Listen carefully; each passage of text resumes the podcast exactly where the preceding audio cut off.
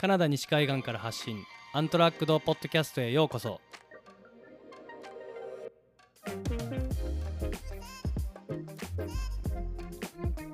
このポッドキャストは写真家の竹内天平と旅人の香川雅樹が時にゲストも交えながら「住む」という言葉をキーワードに旅アウトドアそして海外生活についてお話ししていく番組です。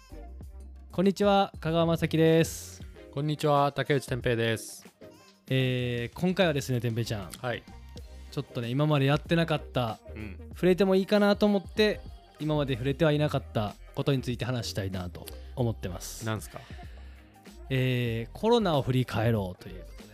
とうととうとう、もうう終わり、こ終わり。世界的にまあちょっとそのねなってきたコロナに。なんとなくねあの後で話しますけど、うん。なんとなくちょっとこうカナダの今生きてる社会の中ではさ、うんうん。ちょっと終わりの雰囲気が見えてるということでそうだね。まああのまあ実際終わるかどうかわかんないけどうん。ちょっと振り返ってみましょうとうん。いうことでね。はいまあカナダでコロナが始まった時にでうんお互い俺はバンクーバーにいたしうん。天平ちゃんはスコームシにいたし、まあ、どんな感じだったのかっていうところから、うん。まあ、どんな風にコロナ中に街が変化してうん。でまあね働く時もマスクつけてとか,、うん。そういうのもあってでもまあみんなワクチン打ってる人が多くて、うん。最近もどんどんこう緩くなってきてっていうところをねねまあ、ちょっと話していきたいなとうん。思ってます。はい。はい。じゃあちょっと現状これ収録してるのが3月の26日なんですけどね今のカナダがどんな状況なのかっていうのを天平ちゃんにまあ簡単にでいいんではい。そうですね。はいえっと、えっとカナダというか、ブリティッシュコロンビア州ね。はいブリティッシュコロンビア州に、あそうそうそうだよね、え州によって違うもんねーそう、州別だからカナダは。うんえっと、B- BC 州にかかってるリストリクション。はい。日本で言うとマンボウだっけ？まん延防止。マンボマンボウ。ウみたいなやつ。マンボウみたいなやつを、うん。あのちょっと説明します、はい。BC 州バージョン。はい。ということでえーっとまあ今だんだんこうコロナがまあね収束してきてって言われてきてて、うん。でマスクももう今してしなくて OK ってそう。なってでうん。どんどんまあみんなマスク外してるじゃん、うん。でそんな中ででもやっぱ実際にかかってる人もいるから、うん。あのこのラピッドアンティゲンテスティングっていうテスト、うん。えーっと鼻に棒を突っ込んで、うん。綿棒。綿棒。鼻に綿棒入れて綿棒。でそれであの液体に入れて、うん。テストのシートにかけてこう、マークが出るみたいなテストなんだけどそれは、うん。えと18歳以上の人はタダで。うん薬局でもらって受けることができます、はい。であとはワクチンについては、うん。まあ、2回目まで2回打つのはうん。結構レストランとか入るのにうん。今までずっと必要って言われてて、でうん。3回目に関してはブースターショットに関しては、えーっと受けたい人だけ受けてください、うん。で3回目受けてなくても、うん。あのレストランとか入れないみたいなことは BC 州ではなかった。で今でもあの BC 州のウェブサイト見ると、うん3回目みんな受けましょうって推奨してます、うん。そう。であとはそのワクチンについてなんだけどワクチンの,、うん。あのワクチンカードワクチンパスポートかうん。っていうのがあって、うん。えーっとねワクチン受けたら、うん。その情報を BC 州のえーっと保健局みたいなところで登録すると、うん。QR コードが一人一人うん。もらえて、うんでその自分の QR コードを携帯に入れておくと、うん。レストランとか入るときに入り口で、その QR コードでスキャンしてもらってお店側で、うん。でそれでワクワクチンは打ってます。2回打ってますっていう証明になって、うん。レストランで食事ができるっていう状態だったんだよね。そうそうそうそう。でそのパスポートを持ってないと入れない場所もまだあったりするんだけど、うん。でそれの規制は確かね4月の8日まではまだ続きます。はいはいで4月の8日で多分もう一回発表があって、うん。どうなるかね。今後そうその制度がどうなるかうん。決まる。っていう状態かな。だからマスクはもうほとんどはい。レストランとか運動するジムとかではつけなくてもいいし、自分次第って感じだよね。そう自分次第、うん。オプションで。で唯一つけなくちゃいけないのが、うん。飛行機で移動する時はいはい。とあとは病院に行く時病院に行く時とか、うんワクチン接種会場みたいな、うん。そういう医療関係のイベントがあった時は、ね。うん。つけないといけないっていう風になってますね、それ以外は大丈夫です。はい。ありがとうございます。ねそうそれがでかいんだよね。そのマスクしなく良くなったっていううん。のが、なんか一気にその街の雰囲気が変わるっていうかさ。そうだよね。そうそうそなんかこうやっぱ表情が見えるとさ、う、うん、変わるよね。接し方とも人との。全然違う、うん。そというところでねコロナを振り返っていきたいなと思うんですけど、まあ2020年の春、うねもうぐらい。2年前ですよ。うん、ちょうど2年ちょうど前だよ2年前だね。あれも3月だったよ。ね。うん。何？え何し何してた？何して？そうそうお互い。に同じこと聞こう。俺はねまあ一番最初に話聞いたのは2月ぐらいにうちの親父からうん。なんか中国の方でこういうウイルスがあって気をつけた方がいいよってメール来てうんうんでまあ両親ってさ一般的にさうん。心配しがちやん。まあそうだよね。うれ嬉しいありがたいことな,、うん。なんやけど。でその時もさあまあ心配してくれてんなと思ってありがたいなと思いつつまあ言うてもそんなここカナダやしなみたいな俺返信したの覚えてんねんけど、うんうん。まあ遠いからみたいな感じでまさかそのここもロックダウンになるっていうかさ、あそんなコロナが来るなんてってやっぱイメージもなくて、うん。でただまあその前ぐらいに奥さんがオーストラリアに行ってたなへえで行ってもいいかどうかっていうのがそういえば、うんうん。その時奥さんパタゴニアっていう会社働いてたからうんうん。パタゴニアでちょっとそろそろ噂されてたの。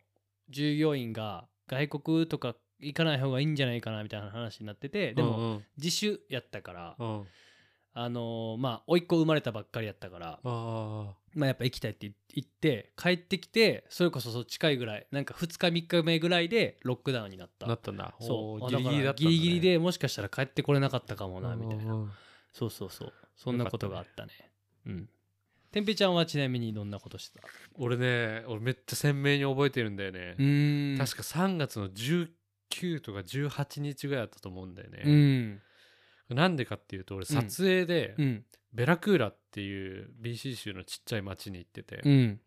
でもほんとちっちゃい多分人口わわ何百人とかなのかな、うもん。うすごいちっちゃい町に行ってて、うん。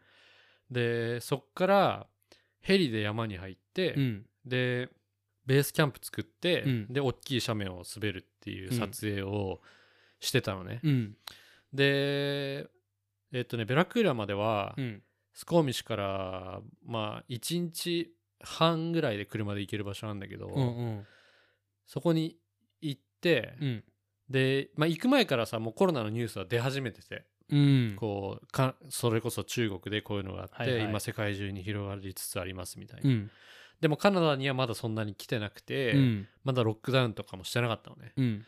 そうだからその状態で俺らベラクーラ出発して、うんでそれでヘリが飛べる天気を待って、うん。ベラクーラの街で2日ぐらい。うん。でそれで飛べるってななった日うん。明日飛べるってなった日の夜のニュースで、うん。あのーカナダのさうん。トルドーさんのうん。奥さんがかかったじゃん、最初。うんのニュースが出て、うん。でそれでうわなんかやばくなってきたねみたいな感じのニュースいよいよを見てで次の日ヘリで山入ったの。おーなるほど。そうでもうだから完全にそんなこと忘れるよね、うん。撮影集中だから、うん。で4日5日撮影して。情報遮断されるもんね。そう。うん。でイエーイとか言って山で撮影して、うん。雄たけび上げ、うん。撮影して帰ってきたら、うん。なんかすごいそのヘリのロッジが静かで。うん。でガイドとかも全然いなくて、うん。従業員も。はいはい。でそれで聞いたら、うん。お前らが最後だぞ」って言われて。おーなるほど。ヘリのガイドの人に、はいはい。そうでそれでいろいろ話してたら何があったんやって思うよね。この4日間で、カナダがもうお店とか全部クローズして、うん。で俺らがちょうど山から降りてきた日に、うん。国境もクローズします。うんっていう風な状況になってたの、なるほどね。だからヘリスキーのお客さんってヨーロッパの人が多いからみんなもうそのニュース見て、うん。すぐすもうベラクーラからバンクーバーに飛行機で行ってそっか。ですぐもう自分の国に帰ってみたいああなるほどね。なことになっててでそれで俺らもそれを聞いたから、うん。もうじゃあベラクーラ撮影終わったし、うん。帰んないとっつって車で帰るじゃん。うん。でハイウェイの途中でさ、うん。なんか食べたくてさ、うんこうファストフードのお店とかうん。入ろうとするんだけど、やっぱどこも入れなくて、うん。もう全部閉まってて、うんうん。そうもう何にも買えないとか、うん。ドライブスルーじゃないとダメとかはいはいはい。もうなんかほんといきなり世界がバーンって変わった終わってるみたいな。そうそうそうそう。そんな感じだったんだよね。うんそう。でプラス俺はえっとねその撮影が終わって23週間後ぐらいに、うん。ロシアで撮影するっていう仕事も入ってたの。あったんだね他の仕事。そう。うんうん。でそれもだからできなくなっちゃって、うんうん。それでそれで夏に入ってた仕事もキャンセル入って、うんで写真の仕事一気にもう全部なくなったんだよね、うん。うんそうでうわ終わったーみたいな感じで思ってて、うん。でまあコロナに入ってった。はいはいはい。うんなるほどね。そうもうめっちゃ覚えてるだからその時は。そっかすごい体験やったね。そのうん。山を、山を一回挟んでそうそう。時間が止まったかのような、ね、そうめっちゃ浦島太郎確かに。そうかそう。そうか。なるほどね。うん。そう。だからまあそういう体験して、うん。まあ仕事に関してはなくなって、うん。まあ最初結構落ち込んだけど、うんまあでもなるようにしかなんねえよなみたいな感じ。で、うんうん。まあカナダ特にあの失業者に対してさね。ね月2000ドルうん。払うっていう制度がすぐできて、うん。で俺それもらえることができたから、うん。まあ生活に困ることはなかったから一応、うんうん。だからまあそのねそういった面ではあの安心したけど、うんうんそうそう。でもそうやってコロナに入ってったね。うんうん。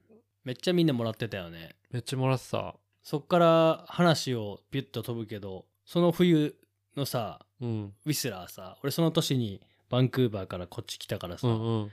めっちゃ混んでたもんな。みんな平日みんなもらってるからら仕事しなくていいからみんななんか滑ってね。そうそうそそうそう。そのイメージあるわ。いやねそうだったようねん。まあ出だしねそんな感じやって。うん。でまあ今になって振り返ってみてコロナの前と後でなんか街とかスコーミッシュまあ俺はバンクーバーで感じる変化ってあったんやけど、うんうん。スコーミッシュで感じる変化ってあった？スコーミッシュいやあんまりスなかったコーミッシュはもともとかまあね屋外でハングアウトっていうかあの遊べるところがいっぱいあるからそうだね。ね焚き火とかもそこら辺でできるしうんうん。そんなに別に変化する必要ないもんね。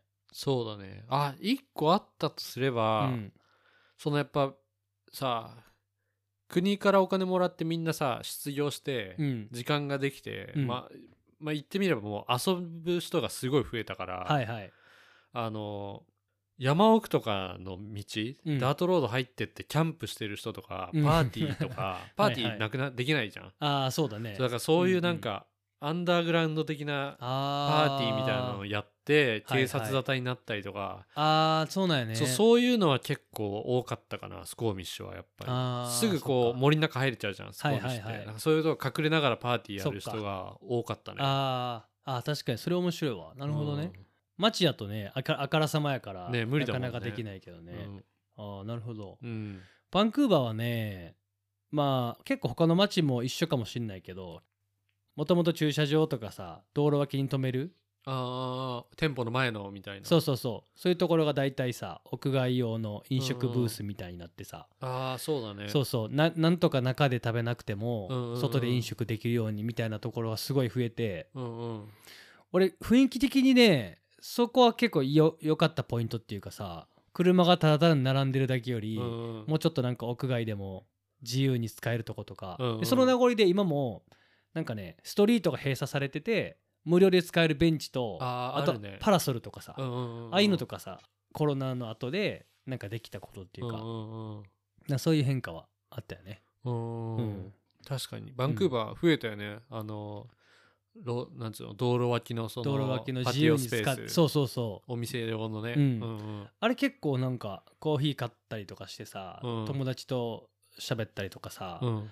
なんかトゥーゴーで買ってさ、うん好きなところで食べるとかさ、うんややりやすくなったのすごいいいなと思って。うんうん、確かにいいねそれはそうそうそう。まあまあ、そんな感じですかね。うーんで、まあじゃあ、てんぺいちゃん、例えば、マスクして働いた？マスクしてねそうだね高校半年ぐらい、うん。あのカフェで働き始めて、うん。あのーそう店舗で働いてるから、うん。マスクしてた。そのいつ2週間ぐらい前だっけ、うん。マスク外して OK になる、うん。その時まではマスクしてたね。うん。うんねなんか俺もまあ同じやからさ。うんうん。バーで働いてると。お客さんはもう来てたんだっけ？そのいあつからお客さん戻ってきた？店舗に。それで言うとえっ、とねスコーミッシュのだからコロナの時の初めての冬、うんうん。コロナになってからの一発目の冬は、うん。えっと俺がその今働いてるダイナうん。ーでも結構みんな一時解雇されて。ああ本当要はあのさ死をまたぐのもやめましょうみたいなのあったよね。ああそうだね。要はバンクーバーの人がうんうんうん。スコーミッシュ。そうだね。スコーミッシュまでは行けてもなんかウィスラーに行けないとかさ、うんうん控えましょうみたいなったからやっぱり基本そういう業種は暇で。うんうんでまあそういう政府からの支援金も出るっていうのもあって、うんうんやっぱみんなバンバンいなくなって。うんうん。で広いスペースやけど、まあ俺は仕事をする方になったからなんか2人だけ働いてるみたいな。いつもだったら10人ぐらいいるスペースに2人だけで でちっちゃくやってるみたいな。うんうんうん。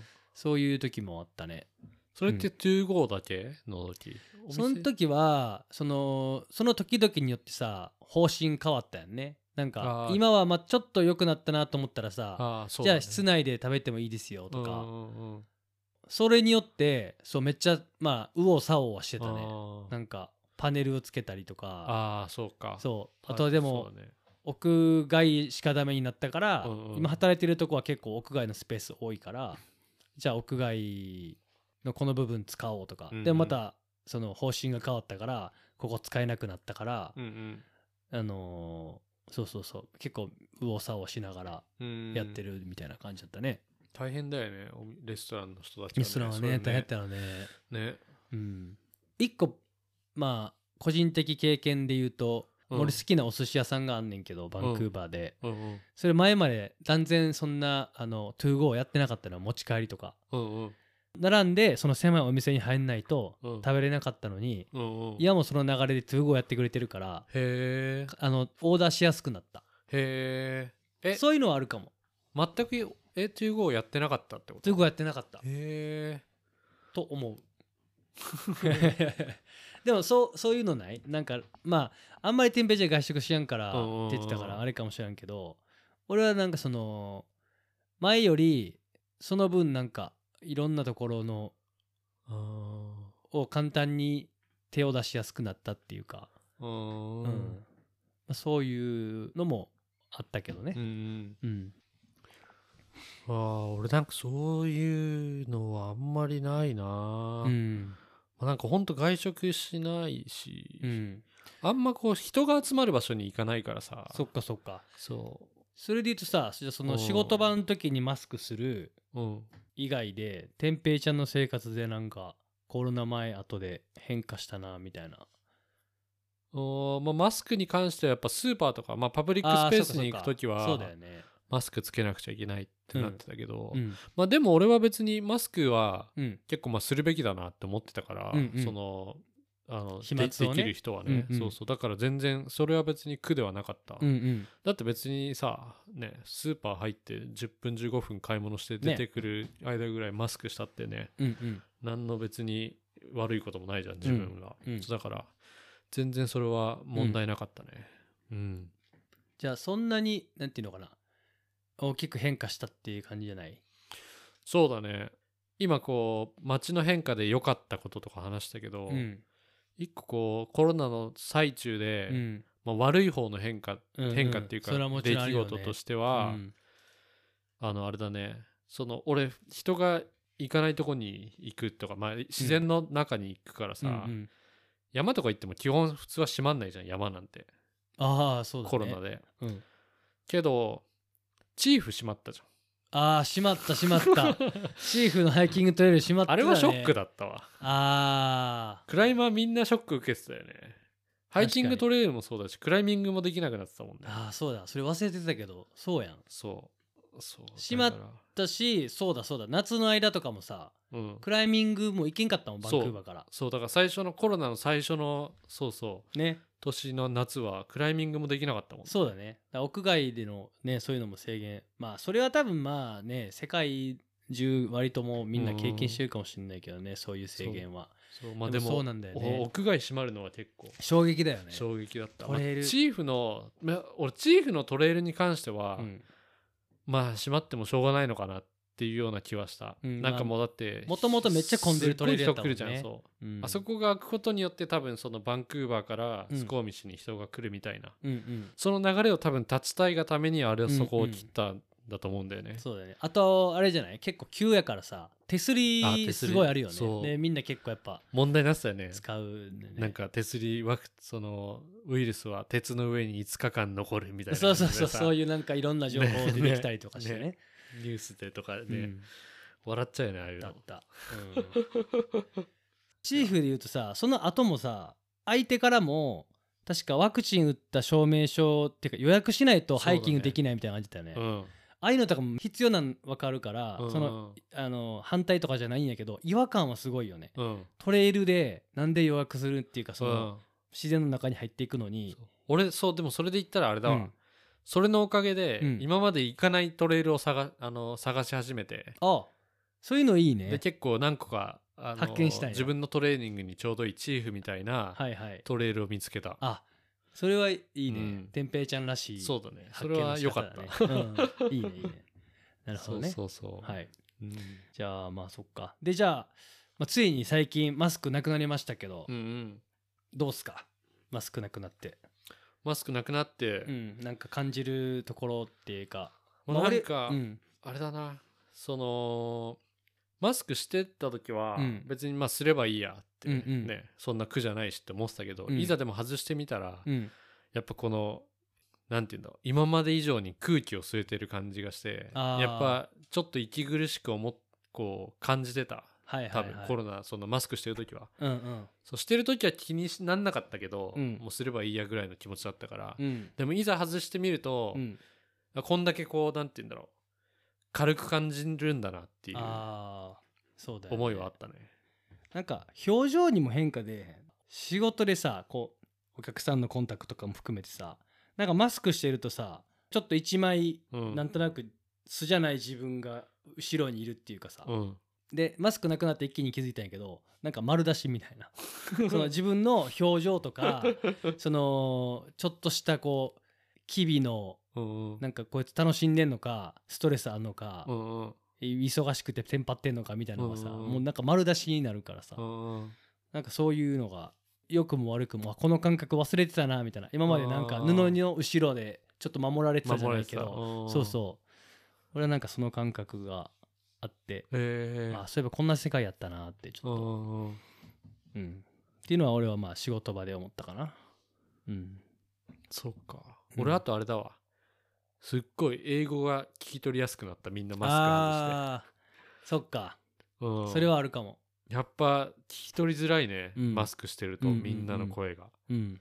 そう。あとやっぱ口元見れるって大きいね。喋ってる人の。はいはいはい。印象結構違うのもあるしね。なんかこうね。そう印象もあるし単純になんつうんだっけ口元見て何言ってるか分かるまではいかないけど、うんけど口の動きだけで、うん。その音とやっぱ連動する情報がもっと入入ってくるから、うん。より理解しやすくなる、はいはいはいはいはいそうそう。っていうのはやっぱあったな。うん。うん、あとあの俺人の顔覚えやすくなった。うん、それは間違いない。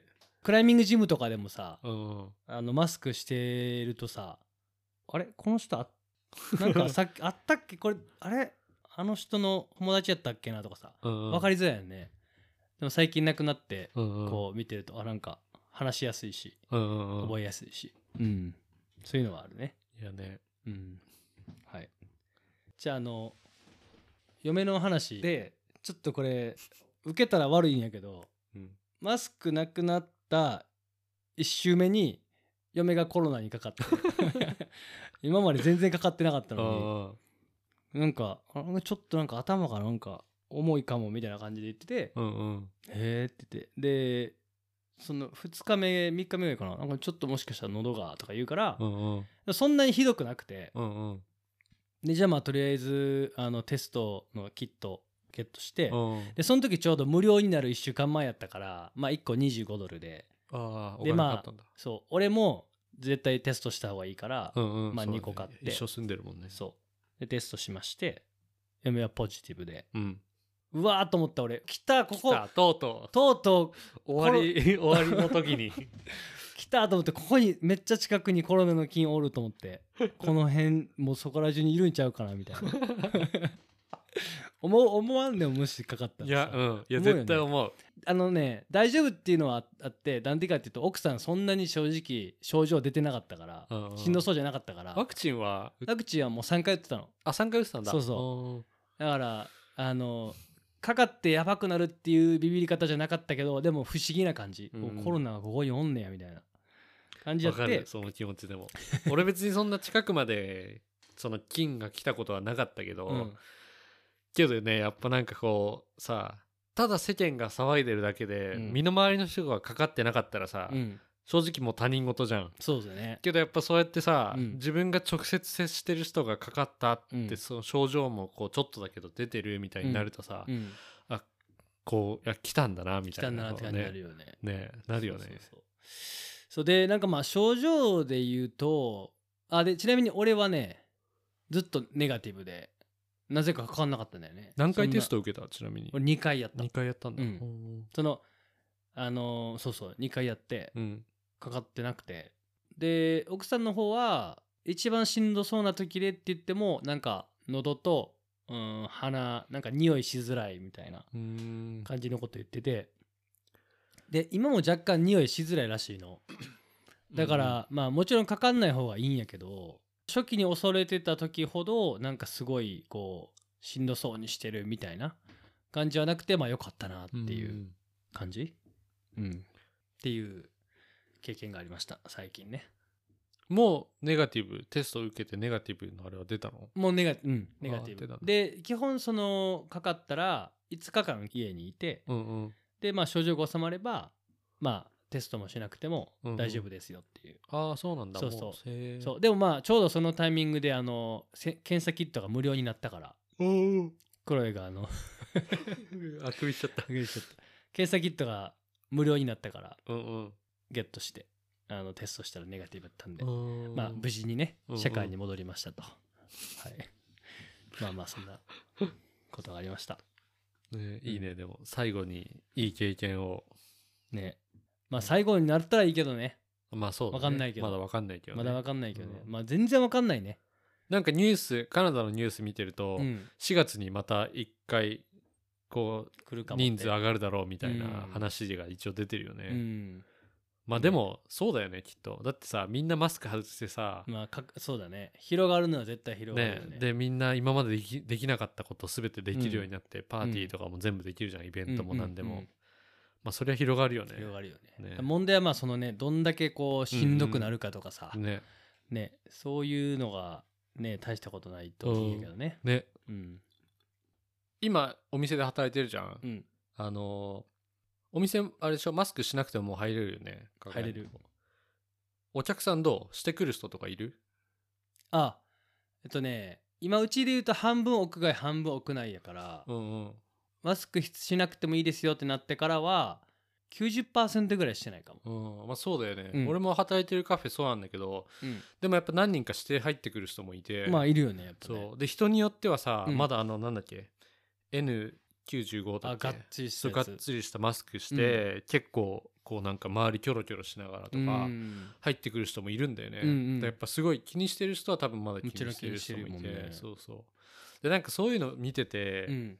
あの一個この冬にさ、うん。あのすごい体験を俺はしたんだよね、うん。なんかウィスラー滑りって、うん。ゴンドラに乗り合わせたこう知らない人とねうん。乗り合わせた時の体験だったんだけど、うんうんあのいつも一緒に滑ってるカナディアンのうん。友達とうん。2人で行ったの。うんうん。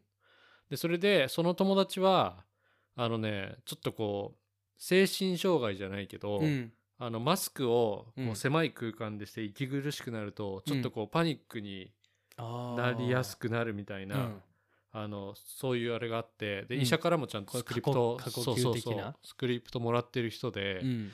で、まあ、マスクしないでうん乗るんだよね、その人は、うん。まあでも一応ウィスラー本当はつけないとダメってなってるから乗っちゃいけないんだろうけど、うん。まあでもそのなんて言うんだろうすごいしあの真面目なやつで、うん。そのでも滑りたいからその行く。うん。けどマスクはその自分の状況的うん。にゴンドラの中ではできないって言われて、うん。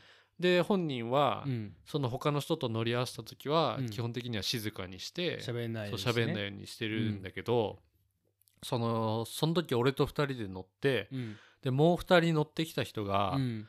あの白人のうん。結構年配のうん。白髪ぐらいのさ、うんうん。あのおばさまお二人って感じおばさまって感じうんの人が2人だったんだよね、うん。でその人たちはちゃんとしたあのマスクして入ってきて、うん。でそれで乗って、うん。でパッて俺らの方見たら1人マスクしてないじゃん。うん。でそしたらあのマスクしなくちゃいけないんだからしてくれますか、ってこう言ってきたの。そしたらその俺の友達は、うん。あのいや僕はこういう状況でうん。あのマスクできないから、うん。このでできないんだよ。うん。って言ったら、うん。そのその2人のおば様は、うん。いやでもウィスラーはうん。マスクしないとゴンダイに乗っちゃいけないってルールだから、うん。今すぐつけて、私たちもこうやって気をつけてつけてるんだからうん。みたいな感じで言ってでそれでこう、まあ、口論がだんだん始まって、こうん。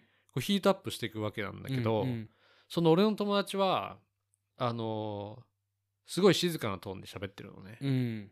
あの声のさうん。トーンが上がるわけでもなく、ピッチが早まるわけでもなく、うん。もう静かに普通に喋っててでその2人のおば様はうん。もうなんか怒鳴り始めてで携帯出して携帯もうえー。突きつけるようにそいつに向けて、写真撮ったりして？そうそう動画撮り始めて、えそれでもうしゃもうバーってもうなんていうの？もうほんと悪口言うような感じでバーって、えもうすごい大声上げて、ーうん。マスクつけろつけろみたいな言い始めて、でなんかさやっぱそうやってヒートアップしていくとマスクもさ、うん。うん。口がこうずれてくるじゃん、ね。そうで鼻が見えたりとか、うんうん。そうででその度にそのおばさんは、うん。まあ、こう上に上げたりとか、まあ、うんするんだけど、うん。でもなんかその状況を俺は見てて、うん。なんかもうマスクすることだけが正義なのかなみたいな、うんでもう多分もうその人たちは多分そう思ってるじゃん、うんうん。でもそうじゃないじゃん。ね。何が目的かっていうのがさ、うん。そう見えてないなってもう思って、それを見てて。なんか陥りがちななんていうのかな本来の目的を見失ってさそうそうそう手段が目的になってるじゃないけどさこれさえしてればいいっていう。ルール守らないことがいけないみたいな、うん。マスクその飛沫を飛ばすことがいけないんじゃなくて、うん。ルールを守んないことがいけないみたいうな、ん。本質的にはねそうそうのそう飛沫を飛ばさないとかさそ論理的な理由があるっていう。そう、言ってみればさその最初にその自分はマスクつけられないってうん。彼が説明した時点で、うん。じゃあ静かにしててくださいとかさうん。そうだよね。喋、らないで下向いてくださいとかさ、それだけでもまあいいじゃん、うんうん。ね、だってゆっくり鼻で息してさ、うん。座ってれば別に大して飛沫なんて飛ばないじゃん。そんなうん。うん怒鳴っマスクして怒鳴る方が飛ぶわけじゃん、だかうんらもうそれマジなんかもうなんか見ててマジおかしいなこの人たちって俺はもう正直思ったね。うんそうそう。だなんかそういうなんていうのねコロナが問題でもあるけど、うん。なんかその人一人一人の人間性っていうものがすげえなんか、こうなんていうんだろう問題になってるなってうん。問題になってるっていうかこうもうさらに浮き彫りになって見えてるっていう感じ、うん。そうそう。うんがした、ううん。ん、そう。だなんかそのコロナウイルス直接のもんその体験じゃないけど、うんそうなんかそういうところがうん。なんか俺はあれだったね、うん。結構衝撃的な体験だったね。うん。なるほどね。うん。確かに今回のコロナで結構なんていうの？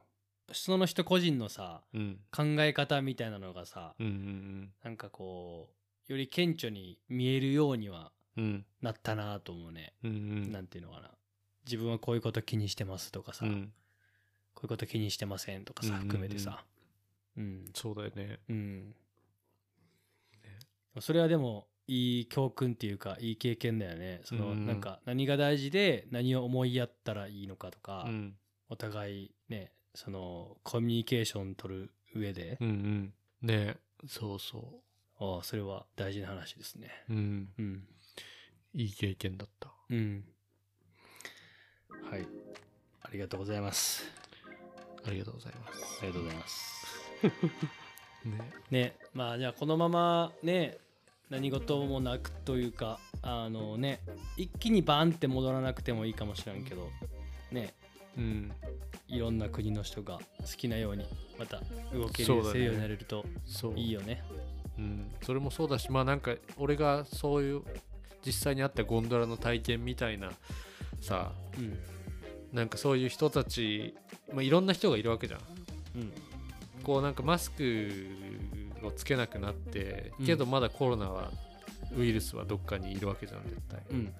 でなんかまあそういう中でこうなんかそういう変ないざこざがまた起きたりしないといいなって俺はなんかすごい思う。起きないようになってほしい、あうん、多分そういう体験をした人いっぱいいると思うんだよね。ーうん。そうなんか俺みたいに第三者として目の前で見た人もいれば、うん。実際に言い合った人とかもいるだろうし、はいはいはい。その言われた側も言っちゃった人もう、ん。なんかこうその経験をもとになんかもうもっと相手をうん。思えるようになったらいいなって俺はめっちゃ思うね。確かに。そうだね。なんか分断されるよりうん、分かり合える方がいいね。うん。